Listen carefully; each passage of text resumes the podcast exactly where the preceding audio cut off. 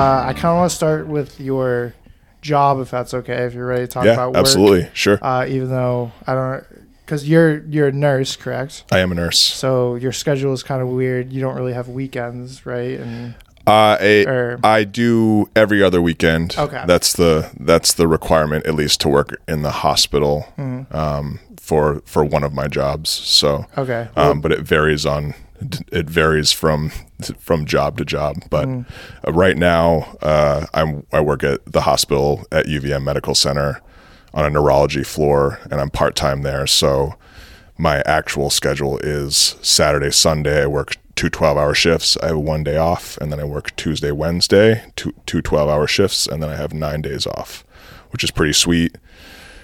I pay extra for health insurance, but that gets me all of my benefits and stuff, and then it gives me a big stretch of time off, which is um, like a huge thing that I've fa- started finding to be really important in my life in general, um, which is part of why I became a nurse. But definitely during COVID, time off and flexibility became more important. So uh, usually, when you're a nurse in a hospital, you work three days a week, but the extra day off just makes it feel uh, that much more beautiful uh, to have the that much time. So yeah. So the neurology. Uh, so I, when you say that, I understand that it's like kind of brains and stuff, but I don't really know what that entails. Could you kind of describe for people like me and other non like sciencey hospital people like what that really entails? yeah, sure, sure. um, so you you you are on the you are on the right path. Uh, Okay, that's good. But I there, know something. you got, there's lots lots of brain stuff, um, and then like spine and nerve things. So anything that comes off the brain, I'd say it falls into neurology. It's also a neurosurgery floor, so any surgeries that involve the brain or the spine. So I'd say the most of the population that come on our floor are either rel- in relation to seizures, um, which is like abnormal brain activity um, in varying levels. Like everyone thinks of a seizure as like that one you see in shows, which is actually kind of the most common one where someone like shakes and stops responding, uh, which is called a tonic clonic seizure. Uh, and then we have strokes. Um, and then there's all these kind of like neurodegenerative disorders, uh, multiple sclerosis. Um, there's just like any sort of like muscle weakness, things that happen like that. I'm trying to th- like my brain's starting to run out of like the quick off the top stuff, but and then like uh, as far as like the surgery stuff goes, any sort of brain tumors that get removed, um, go in the neurosurgery things. When people have um, hydrocephalus, which is when the spinal fluid in your spinal column doesn't work the right way, they go in and put a shunt in so they, the spinal fluid What's a shunt? a shunt is when they a shunt is when the fluid in your brain doesn't move correctly and it causes neurological symptoms it's usually in older people um, Okay. and they get confused so they come in they get a, um, they get a drain. It goes there's a little t- spinal tap. It goes in the back of their spine and they hang out on our floor and we take spinal fluid out of their back for a couple days and that takes the pressure off of their brain. And it usually um, decreases the symptoms they have and they like kind of come back to. And when they lose the confusion their symptoms go away that means we know that they have hydrocephalus and then they come back for uh, what we call a vp shunt which is like this little shunt that moves the spinal moves the fluid in their brain the correct way and then it empties it they take it and they move it from their brain they send this little pipe and it goes all the way from their brain down through their neck and it empties into their stomach and it, it goes into their literally goes into their GI tract and it empties out there. Really? And that's what a that's what a, a VP shunt is.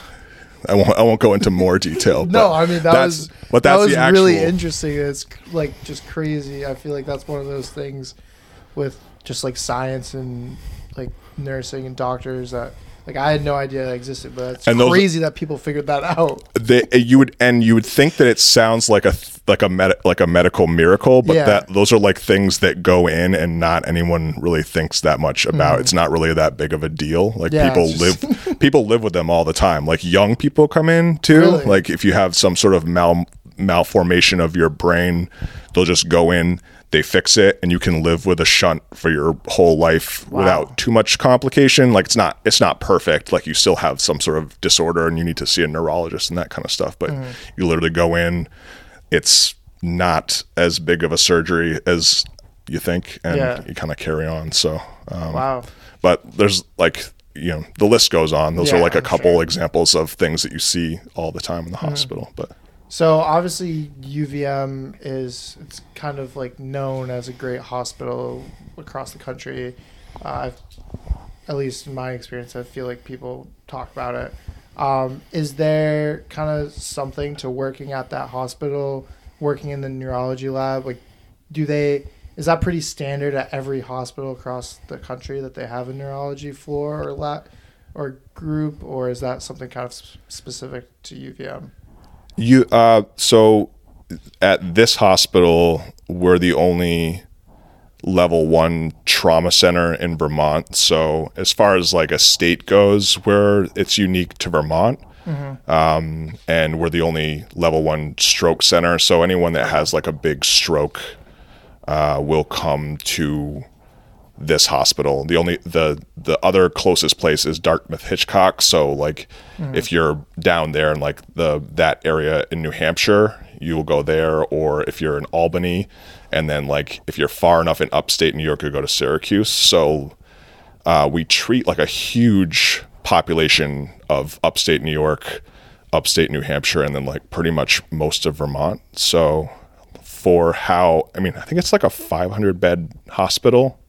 Um, I wouldn't say that we do anything that's like incredibly different from what you know what you think of like a large hospital, but uh, there's not a lot of places around that um, do what we do. So like we get a, a really concentrated population of like a like very very far away people coming specifically to us. So uh, it's weird because you kind of as a nurse you start feeling like everyone's really really sick because you just start seeing all the sickest patients from so far away. Um, so I you have to like remember that you're just literally seeing um, i don't know two 300 mile radius of people coming to one spot and they're all on your floor. So i try to remember that when i leave work to I don't, so I don't become a hypochondriac. Yeah how do you deal with that? Because you're just like constantly around especially with neurology like these severe injuries and whatnot and then just working in the hospital i mean is there like certain things that you like do to kind of make yourself sane? Because i mean i just my i work in business. I just work at Yeah, a yeah, laptop. sure. if, if i mess up like nothing really bad happens. Like there's like the worst thing that kind of happens to me is like someone leaves my company i'm like oh i'm gonna miss that person. Like so obviously you have a little higher stakes. How do you yeah the uh that? that's the that's the hardest thing about nursing i think. You um like the job itself is hard just like managing all of the things that come with nursing which is just kind of like a hodgepodge of expectations uh but the hardest thing is like if you mess your job up you kill someone. Uh and i think that's kind of why that's a good reason why i kind of switched into my other job which is hospice uh, which is end of life nursing, and that started sort of took the burden of that anxiety of having to keep people alive, which sounds morbid from a, a surface like a surface perspective, but once you start doing nursing long enough, you feel relieved that your goals of care when you know that when someone knows they're going to die they're ready to and you can help them do that then you don't have the expectation of having to keep them alive is gone and then you can just help them be comfortable and help the family come to terms with that and and be supportive. And that kind of anxiety of being in the hospital and dealing with all this medical stuff and trying to make all these decisions and um, you know what whatever comes with that kind of job goes away and it simplifies the job. So I I found um, solace in kind of doing both. Um, it's like a weird switch in my brain where Yeah. like go in the hospital, keep people alive, do all this medical stuff, and then I kind of get to do the other side where um, I work for Bayada, which is a private company out of New Jersey. They're like a national company, and they have a um, they have a office that uh, I do per diem work for now um, Okay. that I really enjoy. So I kind of get to do both worlds, and that's kind of kept me sane in the in the nursing world in- during during COVID times. So, yeah, yeah, I can't imagine. yeah. Um, so, t- walk me a little through how you got into the neurology field, because obviously it's kind of like a specialized field, uh, and obviously going to school. Did you foresee yourself doing this? Was this some grand plan, or did you just kind of fall into it? It was it was a total oopsie uh, for sure. Um, Haven't heard that one in a while. Yeah, Oops. yeah, yeah. It was a total oopsie. Uh, I had finished nursing school, uh, and then I was going to look for a job, and then I got roped into uh, a three week long trip to Thailand for a friend's birthday that was like right in the middle of when everyone was looking for jobs and that kind of messed up the natural cycle of the job hunt. Yeah. So it put me behind get, like getting my degree, getting out right away and then um, looking for a job. And at that point I had just graduated from Hunter College in New York. So I was looking for a job in Manhattan and I decided to like wait. So I was working at a burger joint in the Upper East Side and like didn't have that much of a I was like, if I get a job, then I'm never going to go to Thailand. So I put that aside. And then uh, it's weirdly hard to get a job in New York, not because there's not jobs, but because of the how bad the HR uh, stuff is inside of the hospitals. They just get like piles of resumes and they don't get to all of them. So getting an interview is super hard. So I basically had to wait for my friends to all get jobs at places. And then once they got established, I had a friend that was on a neurology neurosurgery unit and she got me an interview and I got my first job there. And then um, I stayed for a year and a half and then that, that the rest was history. And I've, I've basically just been in neurology ever since. Um, It is a weird specialty. It's kind of like a, no one really goes into it unless you started there because it's so hard. Um, it's not like something that someone seeks out. You just kind of you you have to love it. And now that I now that I've done it for so long, I have like a special place in my heart for it, and I can't really see myself going anywhere else in at least as far as like inpatient goes because it does have a lot of this. Um, like poor outcomes that I can incorporate some of the stuff I've learned from hospice and um, learning about uh, communicating what it's going to look like for some of these patients if their if their outcomes don't turn out so well and um, their prognosis is poor and they're going to die soon or something like that. So I get to work uh, part of my knowledge into uh, into the inpatient experience by um, by having the, the hospice inpatient thing going on at the same time. So Yeah. So as far as like learning, because I'm curious, because you go through school, you did, you said two years at uh, St. Lawrence and then two years at Hunter, correct? I did. So I did an I did an un, I did an undergrad program at uh, St. Lawrence. I was going to do a Oh, okay. biology music double major, and then I pieced out Yeah. on an existential crisis. moved to New York, worked for a couple of years, and then I got back into an undergrad program, and then I finished a ba- like a four year bachelor's Okay. program at Hunter, like slowly over an extended period of time. But a nursing program, like the actual program's two years, but you have to do all like the prereqs. So it's Yeah. basically it's a bachelor's program. So Okay. like over the course, it's Yeah. like four years. But I kind of shortened it by having um, science classes from St. Lawrence that Okay. I could that kind of carried over from before. But so you're out of that, and then you get this job at the neurology department. Yep. How much learning is it from like what you learned in school to the now this new job? Did you have to take like more courses, or is it kind of like learn on the job? Because obviously it's a specialty field. So how much more because I would assume you had to do a lot more learning, correct?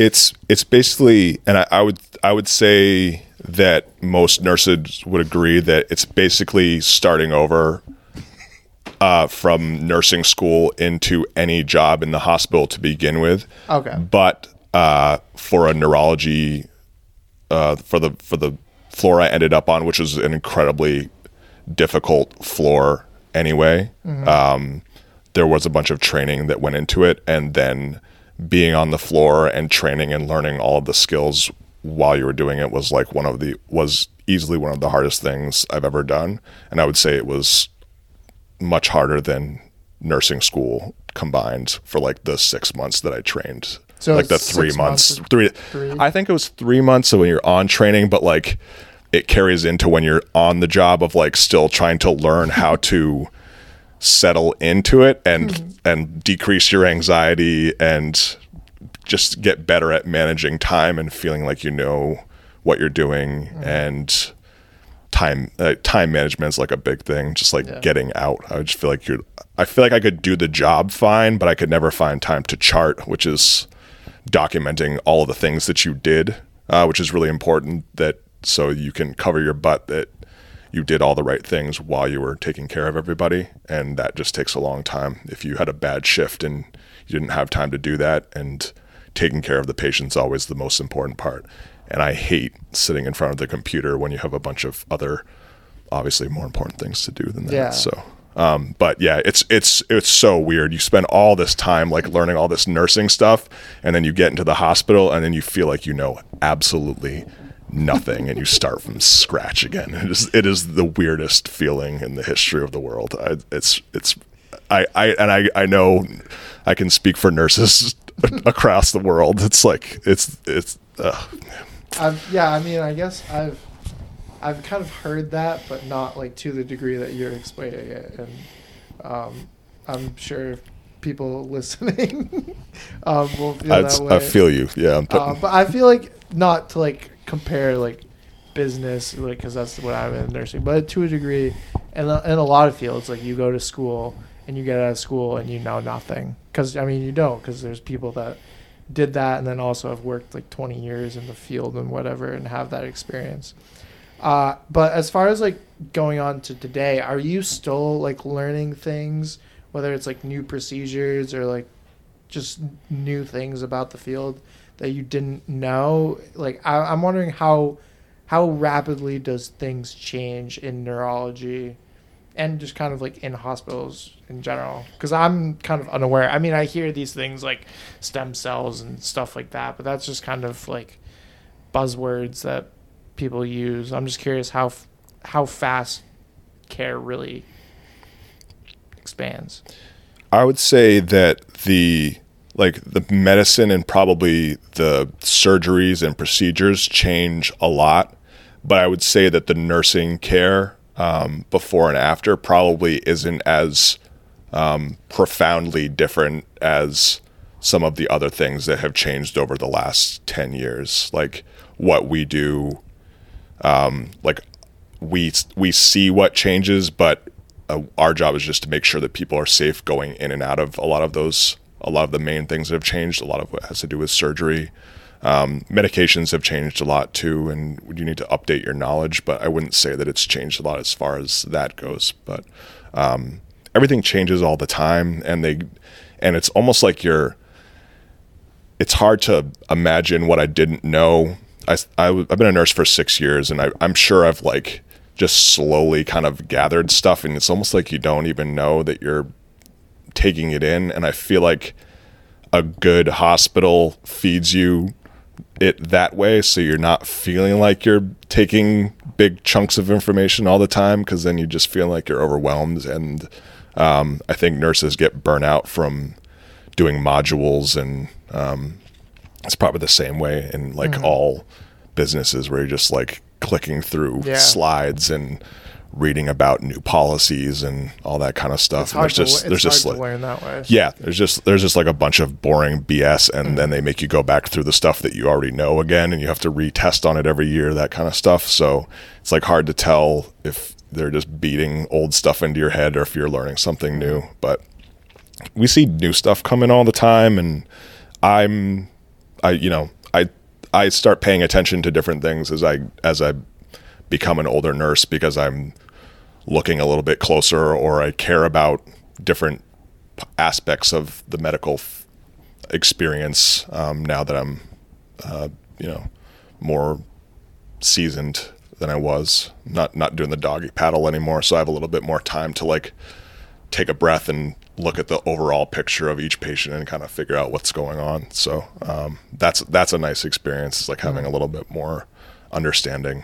Um, so Okay, that's cool. Um, so kind of we'll bring it back to when you were first going to school to become a nurse. Was there any idea, like I guess, why nursing? Because obviously it's a very high stressful job. You have to be on top of things. Um, it's I shouldn't say it's not a popular field, but it's not something that everyone goes into. Uh, not something kind of like an engineer like business that's like more common. I guess what kind of drew you to the? Did, were you just thinking like medical in general, and then you settled on nurse, or Uh, I have a uh, one side of my family has a couple doctors in it, and their uh, my second cousins and one of their daughters was a nurse, and I think she was just like over for a family dinner one time, and she had a couple friends that ended up being travel nurses, and I forget if I was in high school or if I had just started at St. Lawrence, and she just mentioned that they were like traveling around. They're picking up three month assignments, which was was just kind of like the at, at the time. A nursing travel nursing is a big. Uh, there's a lot of hullabaloo right now about it. I don't know if you've. I don't know if the general population is getting I have heard getting in it on this or like, not. But yeah, I I remember it was like I want to say I listened to a podcast about it. It was talking about like kind of like new things in like the medical field, and that was like one of the little sections about it. yeah, I couldn't really tell you a whole lot about it to be Yeah. honest, but Lo- the long the long story short was it right, right now is that it's it's it's um you can it's very lucrative because there's such a bottleneck in nursing and covid has made that worse. So if you want to make a bunch of money and you're okay just like packing up your life and going somewhere weird you can make a bunch of money. If you want to go to south dakota and take a an exorbitantly large amount of patients and work a bunch of hours, you can make a pile of money, um, which I don't have any interest in, but there's lots of people that do. And especially during COVID, when there was like surges in certain places, and you didn't mind taking the risk and just going in and taking care of COVID patients, I think they're paying like, if you wanted to work f- like five, 12 hour shifts a week, they're paying like five to ten thousand dollars a week or something like that to be a nurse. Yeah, it was really it was pi- piles of money. Yeah, it's ridiculous. So back in the day, there was travel nursing, which was like you make a little bit more money for being flexible, mm. and you get to go to all these cool places and Yeah. see places. So I, that's originally what I thought when I got into nursing. Like it was a cool job. You get some medical knowledge. You get to deal with people, and I don't have to work a nine to five, which mm. was a big, which is was always like the big check off on my list. I, when I first moved to New York, I was doing like a desk job that I really hated, and um, I knew that I was going to try to avoid computers in my, which which nursing is not really a, a computer avoidance job. Which so if anyone if anyone's listening to this and is really trying to avoid that, it's not it's perfect, but hopefully there's does. no one in college listening right now. Yeah, nurse yeah, and they hate computers. It's it's a lot better. It's like one third computer compared to like you know ninety percent or Yeah. something like a desk job. So, um, but so I I got into it for different reasons than I thought, and now that I'm in it, um, it's it's I I really like it. I'm I'm happy to have gotten into it, and as much as it's not like a sustainable job to stay working as an inpatient nurse for a long time. Working on a floor in a hospital is is grueling, uh, and there's lots of other jobs you can get into in the nursing field to to to like keep your career going and not want to get into something else. Uh, I I've never regretted it at all. Um, so people, flexibility. Uh, I feel like I'm giving back. I don't I don't ever feel like I didn't give something when I leave. Um, I feel like you know I feel disappointed when I feel like I could have done my job better. Uh, but that's I feel like everyone leaves feeling like that at the end of the end of the day sometimes too. Yeah. So that's not uncommon, but Yeah. it's just different when you're taking care of humans. Yeah. The just, the stakes are just higher, so the emotions are wider, I guess. Yeah. So- Well, it's like yeah, like if I fuck up at my job, it's like oh, I sent the wrong email to like a couple thousand people. Like for you, it's Yeah, like yeah. someone's someone's dead. dead. yeah, Um, so yeah, it's definitely different different stakes, and I commend you for it. Yeah. Um, but we'll kind of jump off the nursing topic because you're a man of many talents. Um, one, which you kind of mentioned earlier. you don't blush. You know, I'm blushing. I'm sure I'm not the only person to say this. Um, but so you you mentioned that you went to school to be for music. Um, so you're a musician. You've been a musician your entire Nurse life. Rock. Nurse Rock. I've never heard that before. It's it's the That's new it's the new it's the newest genre. It's gonna take off. it's, it's going to make the big bucks and retire early. You could make a movie out of that. Yeah, nurse rock and roll. Um, but yeah, so do you want to kind of bring me back? Because I've never heard this story and I've known you almost my entire life. How did you kind of first get into music?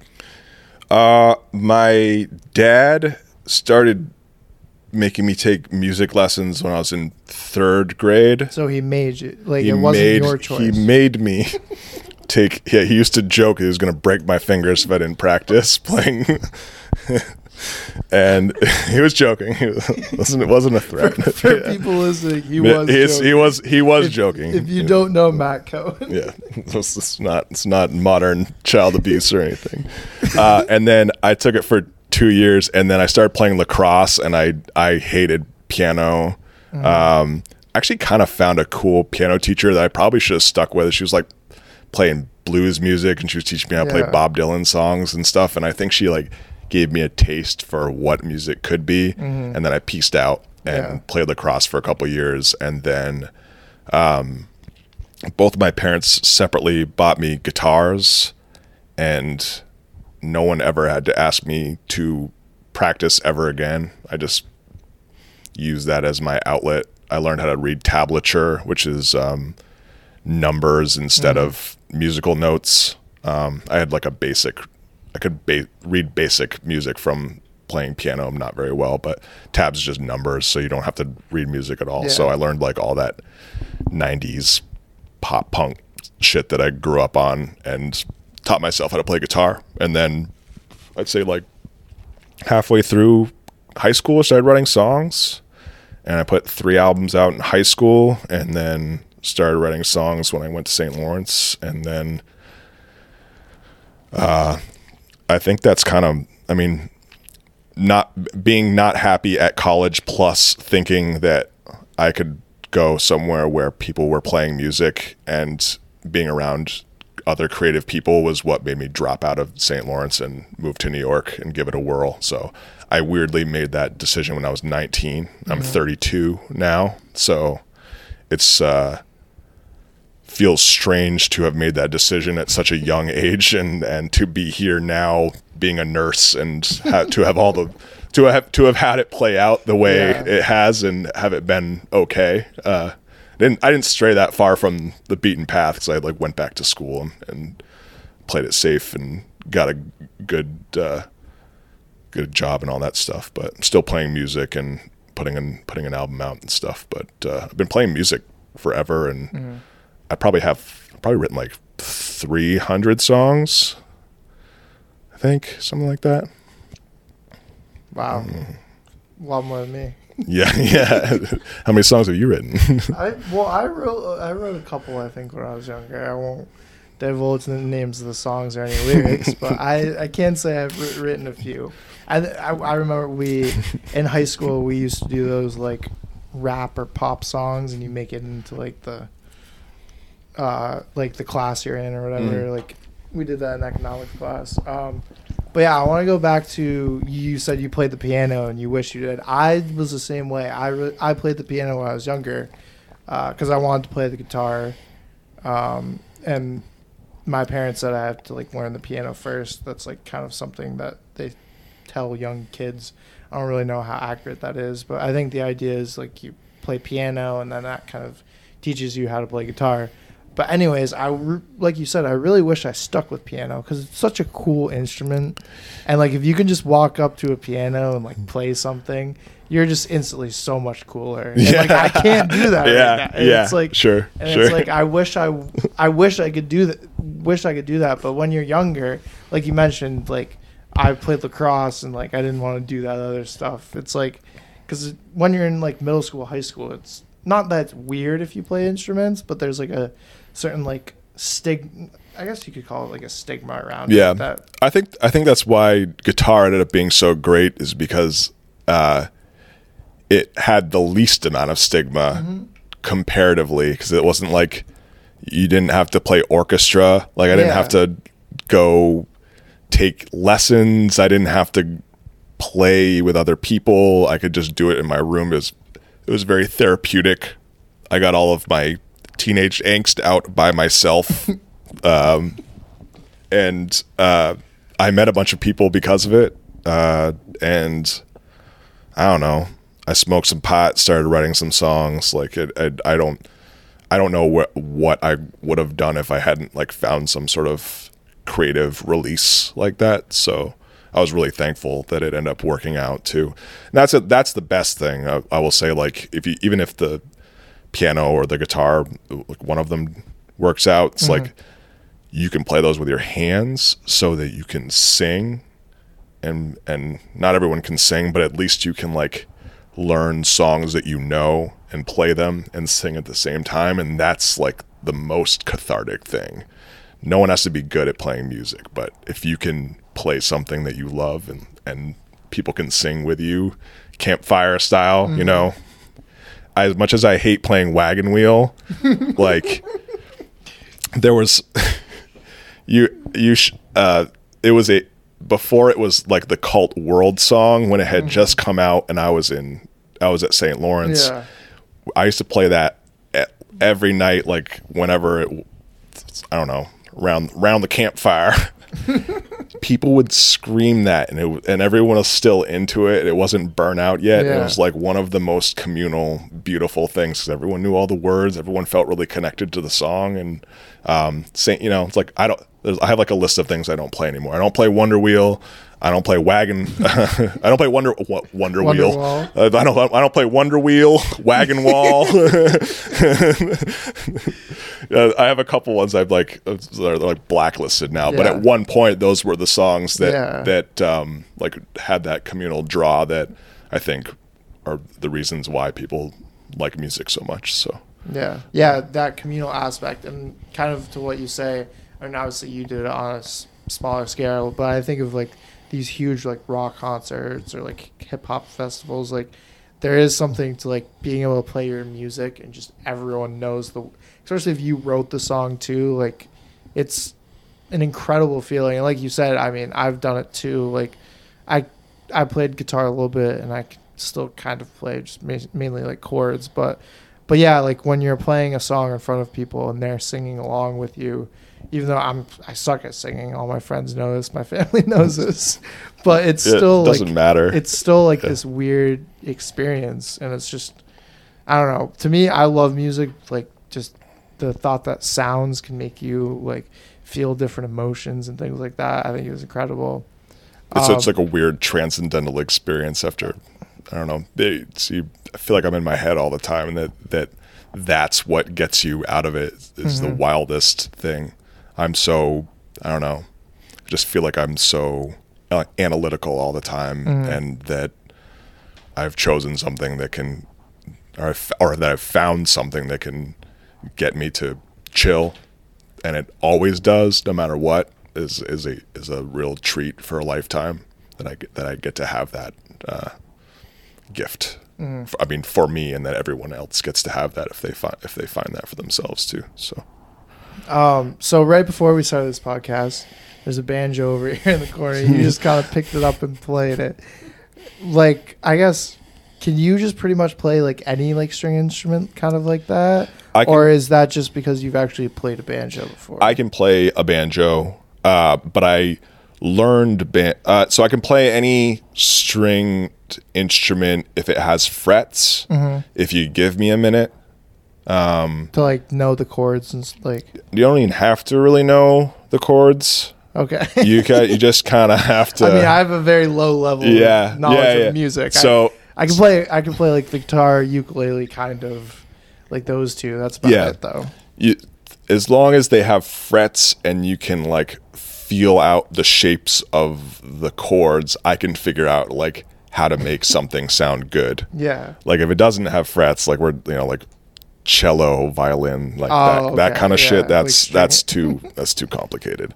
But like a bouzouki, like I don't know what a bouzouki's tuned I don't to. know what is a bazooka. It's like a Middle Eastern instrument. It's got I think it has three strings.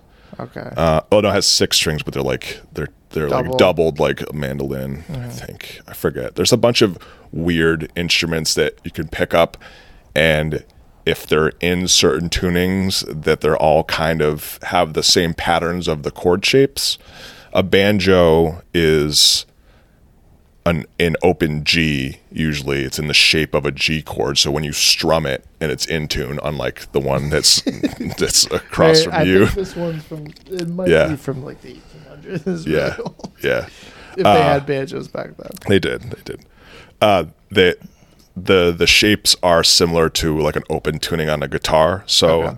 I I used to learn these old Bob Dylan songs that had the same shapes. So when I originally picked up a banjo and learned how to play it, I'd already known some of the shapes and found them like very um, logical. So like I didn't know what they were, but I could kind of figure it out. Same thing with a um, a mandolin. I don't. I just kind of figured it out. Mm-hmm. I still don't know what I'm doing, but I I know that I can make something sound good if you just give me a little while. Yeah. Yeah. So you couldn't even say like, oh, this song has like an A, D, and G chord. You're just playing it. If you if I had to play a mandolin that was at least in tune, like if you Yeah. gave me an in tune mandolin, I could find I could find the shapes of the chords and figure out what they are Yeah. to the song eventually. If you gave me something simple, I could figure out what like how to play the chords to the song. But I but I wouldn't like Yeah. just be able to like by ear figure out what an A or what a Yeah. kind of thing is. Is that like normal For a for a for a musician, I would say for like a pretty like a medium seasoned musician, Yeah. like or like a like a you know mid to advanced guitarist, I would say that's pretty normal. Okay. uh, if you're like interested in transferring between instruments, like I like the idea of going between stuff and I like the mystery of not knowing what's going on with an instrument because it leaves like some room for improvisation uh, and it makes it sound like you not knowing what you're doing gives you room to make something sound new. So um, I like that idea. Not everyone would necessarily feel the same way, but Yeah. it, but it kind of depends. So. So how did you first get into writing music? Because obviously a lot of people play music, they'll like do cover bands and stuff, but a lot of people don't really necessarily venture into writing their own stuff. So how did you kind of decide one day, like, oh, I want to try this out? I don't remember. I I I remember the first name. I I mean, I think I was listening to a lot of Bright Eyes because the first name of a song I ever wrote was although I thought you spoke the truth, it appears to me that you spoke you speak out of both sides of your mouth or something like that. It was like really long and complicated, like a lot of weird old Bright Eyes songs, but um I must have been listening to a lot of weird folk angsty emo stuff and decided that I wanted like a, a way to express myself that wasn't covering someone else's music. And I wrote one song and then played a show and played all covers except for one song and I played mm-hmm. that one song in my set. And I think I was hooked that I someone told me that they liked the song that I wrote and I got the feedback. I got that like feedback Yeah. loop that I had made something that someone enjoyed, and that we that we shared the experience of them watching me play something that I wrote, and then that was just enough to like get me to keep trying to do better than that. And actually, that the first song actually wasn't that bad. I feel like I had, I feel like I had been like, they've been sitting inside for so long that, that when the first one finally came out, and I had enough courage to do it, that it that for a first song was actually tolerable. I had the, like I I can listen to it now and go like that sucks, but like I. I can make it. I can actually make it through that song, and that's not. And I, I've written a lot of songs since that I can barely listen to. So, That's good. yeah, yep. So you were you were nervous, and that was the first song you wrote. You performed. The first song I ever wrote. Well, I take that back. I wrote one in like middle school. Well, yeah. Uh, that like was about politics or something, but those, But so because I feel like I don't know. I feel like that's not really that normal because I feel like people are nervous. Like they write their first song and they're like, "Oh no, that's not good enough," and then they like keep trying. But yeah, it went on my first album. I was writing. Wow. So, I was writing albums named after cheeses. I wrote. I had three. I had three albums named after cheeses, and then after that, I gave up on that because I, I what were decided the three names? uh, Parmesan feta and provolone. Okay. I don't know why I picked those. Uh, first one was Parmesan, and that song, the although I s- thought you spoke the truth, was on that album. Parmesan, yeah, uh, those- yeah, big cheese connoisseur. big cheese connoisseur. that was gonna be my. That was gonna be my Thing. gig. That was gonna be like all the albums I ever put out are gonna be named after cheeses. I mean, and there's then I- plenty of cheeses. You wouldn't run out. Yeah, I- that's that's what I thought too. Mozzarella. Yep. I thought I was being creative too. I'm like, those are interesting cheeses, and now that I'm older, I'm like, man, those are so really yeah. I don't. well, that was my favorite cheese, so I was going Yeah. to start with that one. But I was like, feta, yeah, very exotic. yeah. and then provolone, I didn't even know. I guess I didn't know that that was like a basic bitch cheese. I did. Well, yeah, I- I you probably just ate like American and cheddar. And Uh, you're yeah. like anything else. Yeah, like, what is yeah, this? some next level. This is exotic. Yep, yep. And then I didn't put out another album until I moved to New York, and then at that time I was living in Brooklyn, and I think uh, the the world had decided for me that it was not going to work out to keep calling my albums Mm. after cheeses. So that was it. So how do you go about like recording these albums? Like do you use like kind of like I mean we have like microphones set up here um but I mean cuz I don't really I mean I know what like goes into like I like personally like really like hip hop so I kind of understand how that like production goes. Sure. Uh but I'm not so much familiar with like rock and like kind of like using acoustic guitars and drum sets. How does that kind of go about? Uh, did you have people help in you or in high school we did it bare bones uh my buddy jeremy leclaire recorded all my albums for free. I think i gave him like a hundred dollars over the course of the three albums we recorded. And so bless your heart jeremy leclaire. He's he still lives in vermont. So i'm gonna take him out for drinks someday.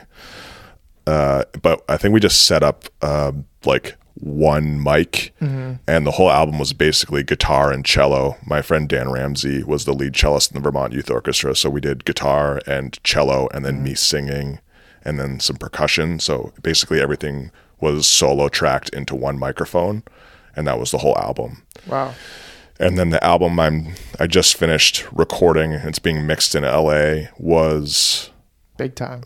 a big big time. It's 15 tracks. We did it in the studio called Future Field, which is in Burlington, and that went anywhere from me recording it on a four track cassette tape thing, mm-hmm. doing it myself. I did two songs like that, and then some days we did like a whole drum day where there was like 10 to 15 mics set up at the same time to record drums um, s- only drums and we were doing it o- like overdubbed on some things we'd already recorded.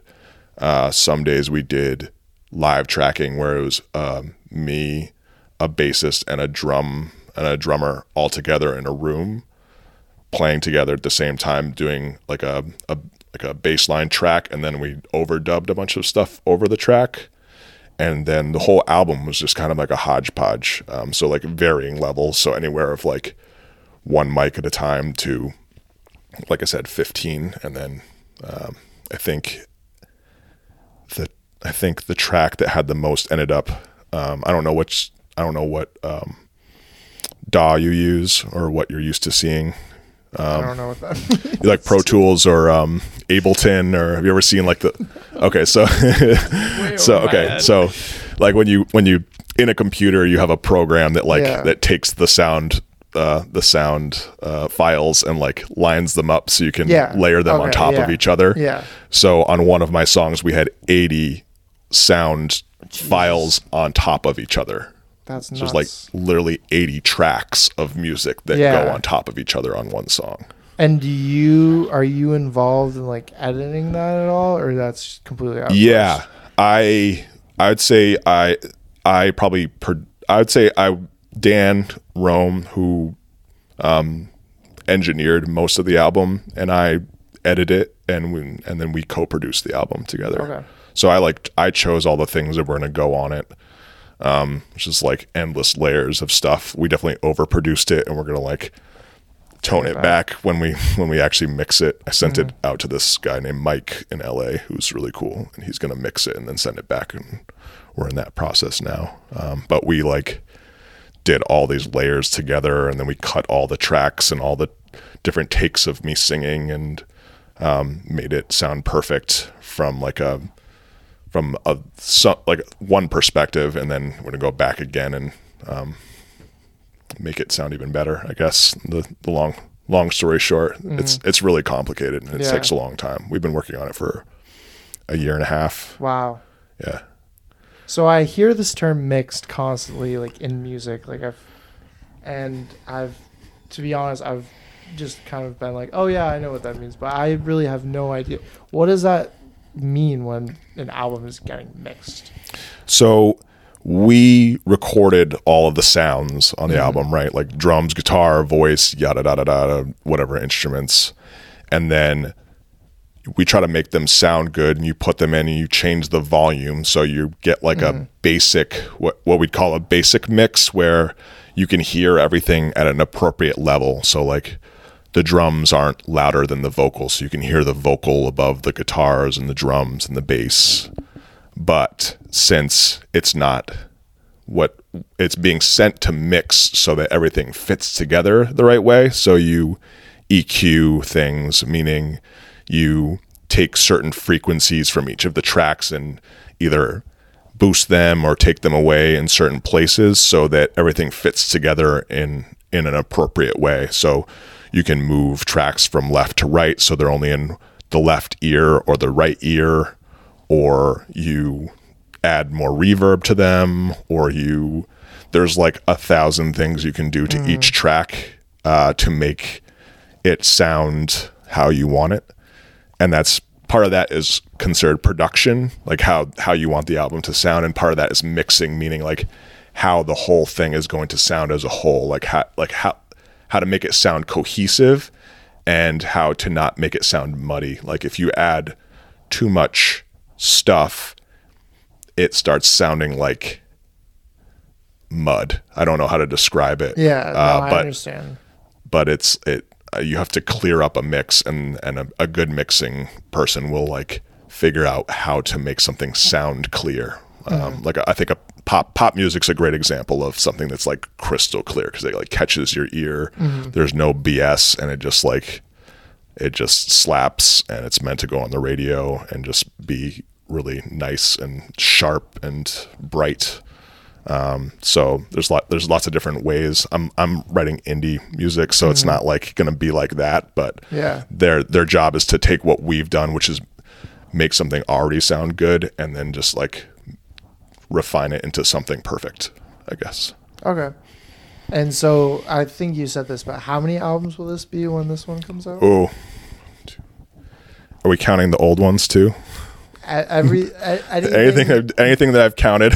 unless you want uh, to count some as like mixed. No, no, no. I think it's like uh, one, two, three, four, five. I think I'd call it my sixth album. Okay, that's pretty Legit good. thing, yeah. Sixth studio se- album. Yeah, if you count EPs, I count seven. Maybe Okay. seven.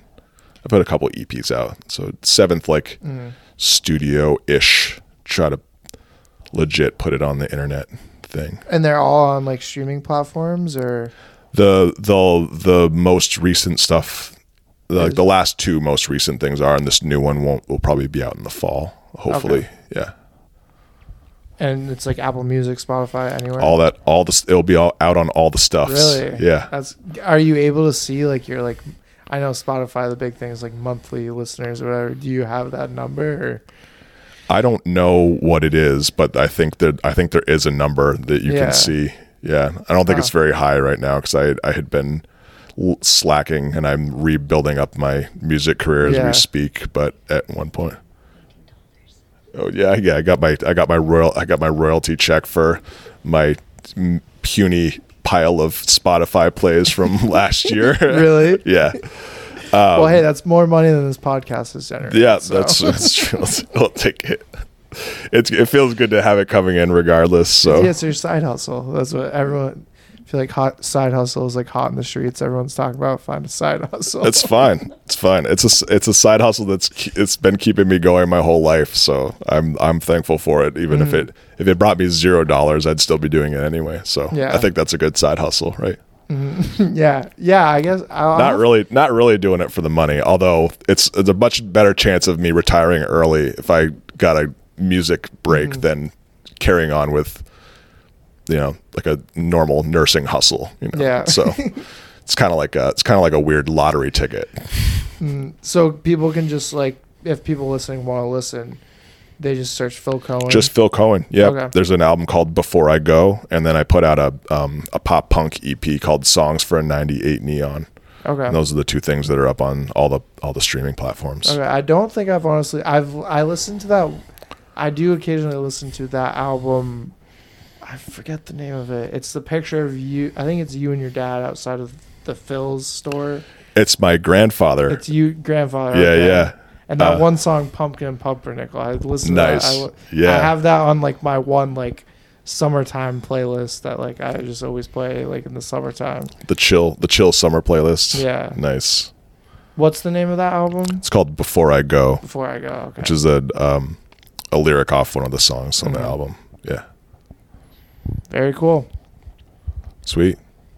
Do you have anything else you want to get off your chest, or I think like this that- has been good? I think that feels I think that feels good. You did a you did a good job of of leading us through the through the adventure.